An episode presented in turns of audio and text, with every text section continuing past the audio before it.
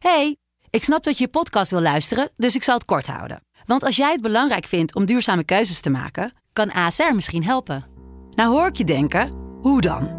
Nou, bijvoorbeeld bij het duurzaam herstellen van schade. Of de premies die we beleggen volgens ons duurzaam beleggingsbeleid. Dat bepaalt waar we wel en juist niet in investeren. Wil je meer weten over welke duurzame keuzes ASR maakt? Ga dan naar asr.nl slash duurzame keuzes. ASR doet het.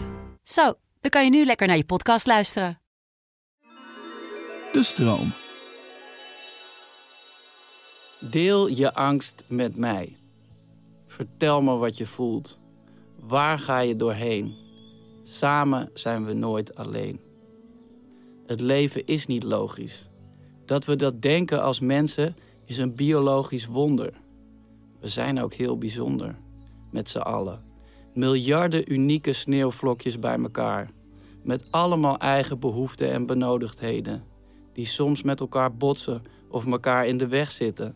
Zoals sneeuwvlokken in een sneeuwstorm. In één keer allemaal uit de hemel vallen om te smelten.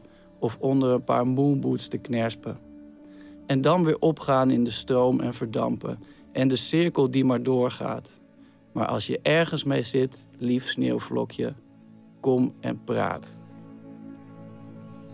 Je luisterde naar professionele tips voor een comfortabel leven. Ik hoop dat je wat aan deze tip hebt gehad. Dat je de boel even de boel hebt kunnen laten.